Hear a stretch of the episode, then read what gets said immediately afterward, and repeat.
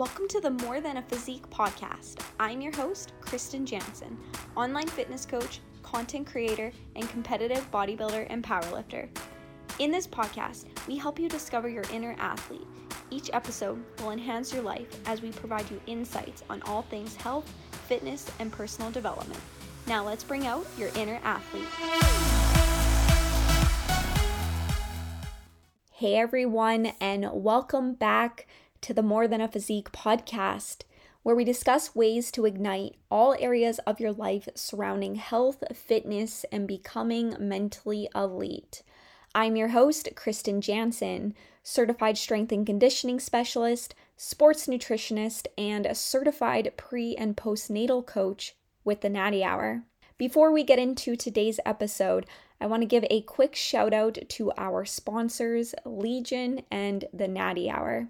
Legion is an evidence based supplement company that takes pride in ensuring that all products are backed by peer reviewed scientific literature and are dosed at clinically effective levels. If you've been following me long enough, you know that I'm not one to push something that I don't believe in, especially supplements. But the fact that Legion has gone to great lengths to ensure such quality products is the reason why I have partnered up with them. If you are interested in learning more, be sure to visit legionathletics.com. You will also receive 20% off your first order if you use my code JANZEN, J A N Z E N, at checkout.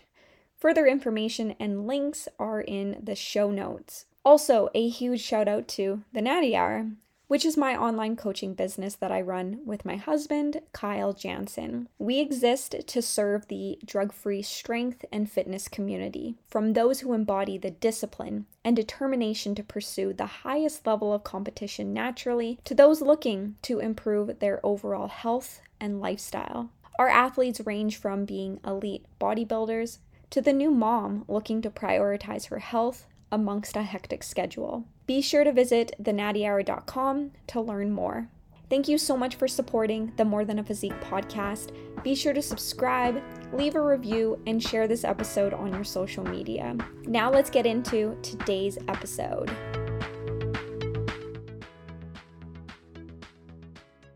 Hello and welcome to episode 93. In today's episode, I thought I would just take some time to fill you guys in with what has been going on. Obviously, from the title of today's podcast episode, you kind of have an idea as to what I'm going to talk about. And that is why I made the decision to go back on birth control. For those who were able to check out my previous episode. I'm not even sure which, how long ago that was. Kind of just scrolling back through here to see if I even had an episode where I talked about this. It doesn't look like it. It would have been on my YouTube channel and Instagram. So, just to kind of take you guys back a little bit here, June last year, June of 2022, I made the decision to stop taking birth control. And it was for a variety of reasons. You know, I at the time was 32 years old, I'm 33 now. I have been on birth control since I was 16 or 17 years old. And at the time when I was on birth control, of course, there were not a lot of, there wasn't a lot of advice in regards to specific implications that you can expect from being on birth control, the impacts that it has on your hormones, and all of these other factors beyond just your original purpose for going on it in the first place, which for me was to avoid pregnancy. Yes, of course, there are other reasons why individuals, women, decide to go on birth control. a lot of them related to balancing their hormones, maybe reducing acne, those who struggle with other underlying issues like inflammation, endometriosis, things like that, which go beyond the original intent of what birth control is, which is to avoid pregnancy. But that was my original reason for going on birth control. So when I made the decision, fast forward several years later, that I wanted to stop taking birth control, it was primarily due to the fact that I started to gain a better understanding as to how it was not really in line with what I was trying to accomplish with just having a better hormonal profile. You know, I did a lot of research in regards to the uh, negative side effects of birth control, and I was at a place where I felt like I was ready to take on the challenge of just balancing my hormones naturally without the use of birth control. So I spent a few months preparing my body to come off birth control because after being on it for you know, over 15 years, it's not really something that you can just, or sh- you should, stop taking cold turkey. And I just want to stop and preface the rest of what I am saying here by encouraging you if this is something you are considering. Note that this episode is just me explaining my experience, sharing my story. It is not medical advice. This is not something that you should do based off of yourself. I would really encourage you to do your own research, talk to your appropriate physician to come up with a game plan as to what is going to be best for you. Because even myself, there's been a big movement where a lot of evidence based individuals, coaches, influencers have shifted their views on the use of birth control, which initially inspired me to do my own research and come off birth control. So I spent months just preparing my body to come off birth control, and I stopped taking it in June of 2022. The first couple of months went extremely smoothly. My period came when I expected it to.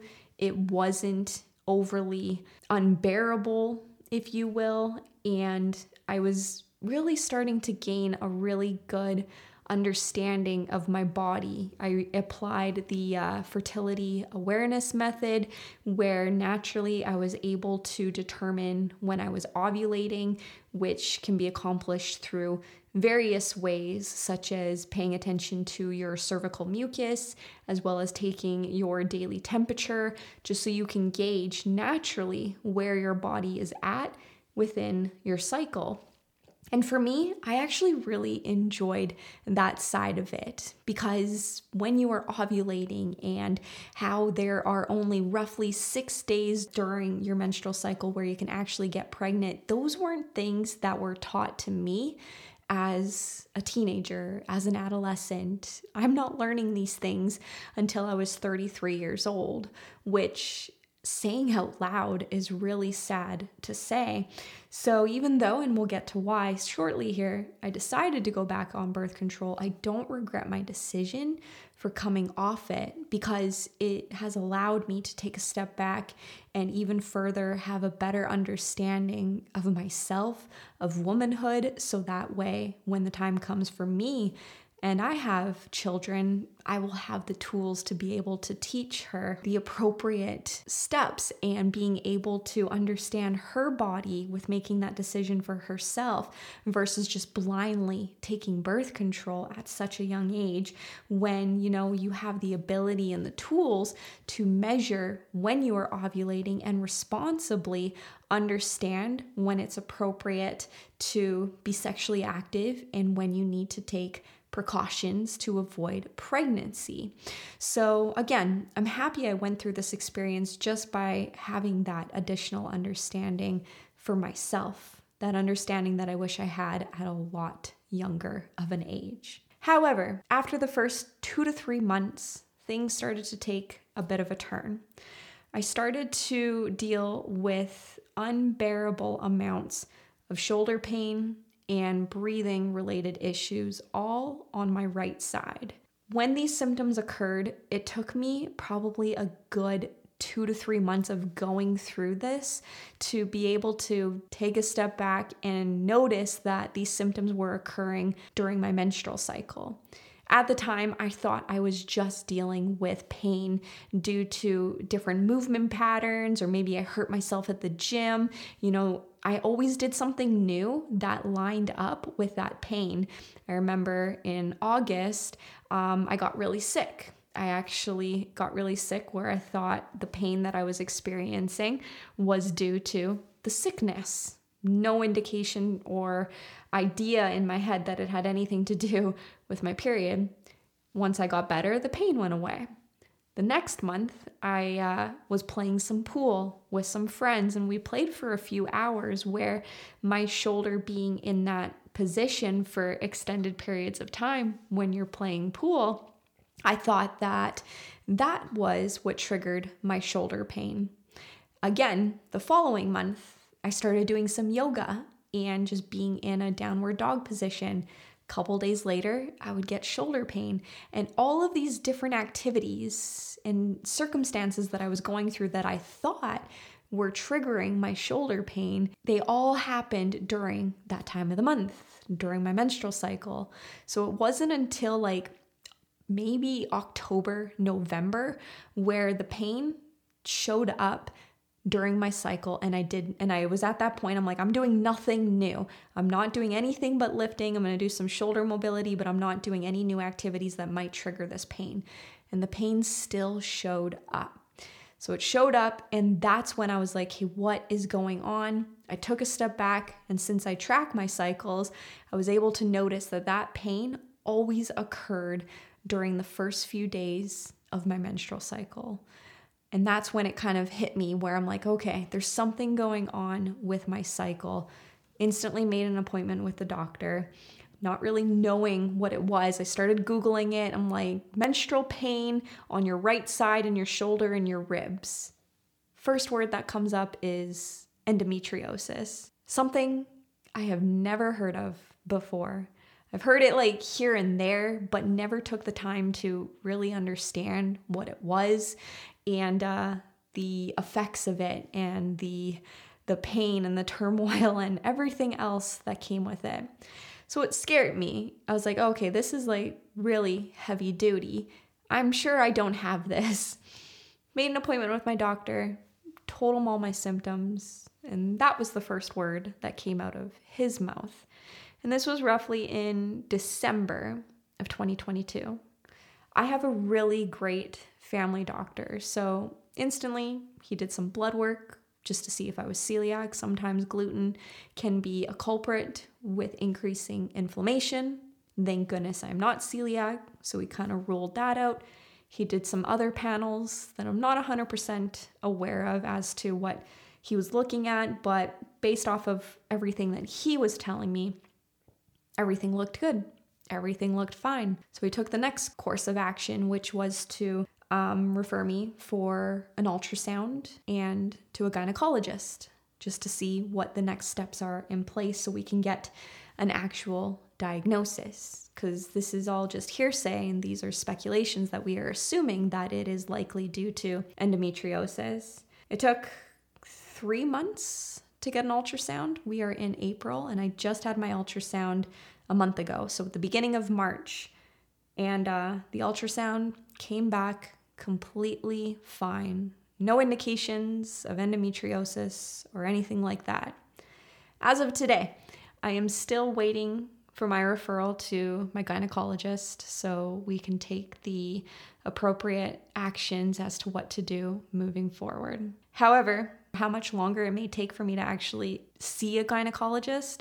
I'm at a point right now where the research and everything that I have done to help reduce endometriosis has led me down the path to going back on birth control. I have been taking extra strength Advil like Skittles for since August.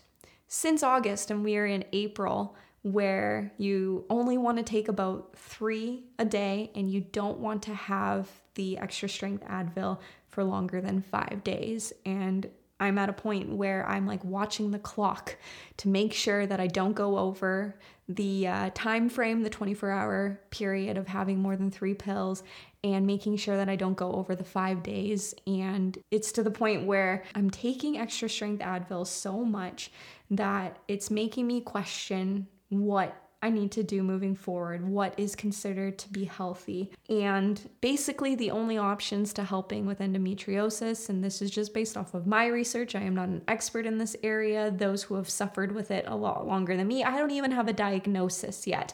I don't even know if I have it.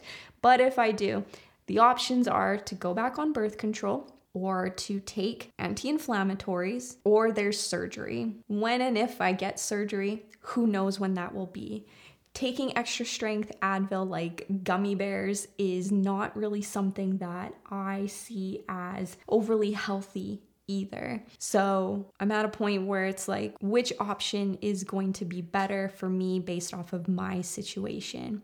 Even though, from a hormonal standpoint, I really don't want to go back on the pill, I have made that decision for myself. And yes, there are other things that I can do from a dietary standpoint. Um, some individuals recommend cutting out dairy, cutting out red meat, um, moving to a plant based diet, and these are things that I have done before, not as an attempt to mitigate the symptoms of endometriosis, but I have done them in the past where I know that those aren't sustainable options for me. I also have been dealing with an iron deficiency for the last five years, and including red meat into my diet over the past three years has it been three years? Yeah, I guess it's been three years now since I stopped my plant based diet. That has allowed me to increase my iron to a healthy range, to a more normal range. And I know the implications and the effects that I had when I was dealing with an iron deficiency the fatigue, the mental fog. I don't want to have my iron start to suffer because I'm trying to cut out red meat as an attempt to reduce inflammation, to reduce endometriosis related symptoms. So it's kind of catch 22, right? I'm kind of going back and forth with weighing out the pros and cons and asking myself, am I healthy enough? You know, we always try to achieve better health, and I definitely have been over the years, as we all should. But there is sometimes, from what I'm experiencing here, a bit of a law of diminishing return, right? Where you know what? Sometimes you have to do what you may not feel is quote unquote healthy, you know, such as being on birth control. But if it's going to help you with improving your quality of life, you have to ask yourself if that is something that's important to you. Because I'm not going to lie to you, for those listening, since August, I have been in such turmoil with this pain. It's caused a level of depression in me during my menstrual cycles where, I mean, I'm not actually gonna do this, but it's like made me think about like just not wanting to be here anymore. I would never like harm myself, but it has caused some of those thoughts where the level of depression that I have been dealing with during that time of the month, it is to the point where it's completely unbearable. It's impacted my quality of life so tremendously that for me as an individual, based off of what I am going through and based off of the unknown answers that are going to take months for me to get, I just know that in my heart and uh, what I need to do right now is go back on birth control. So it's officially been one week. One week of being back on birth control. I don't expect the symptoms to change overnight. You know, depending on the individual, it could take a month, it can take several months. I'm not too sure at this point, but I've reached a level of desperation where I just want to do anything to get rid of this pain that I'm experiencing right now. And it was a tough decision, and I wasn't sure if I was going to share that decision online right away. But for those who have been following me long enough, you know that I'm extremely transparent.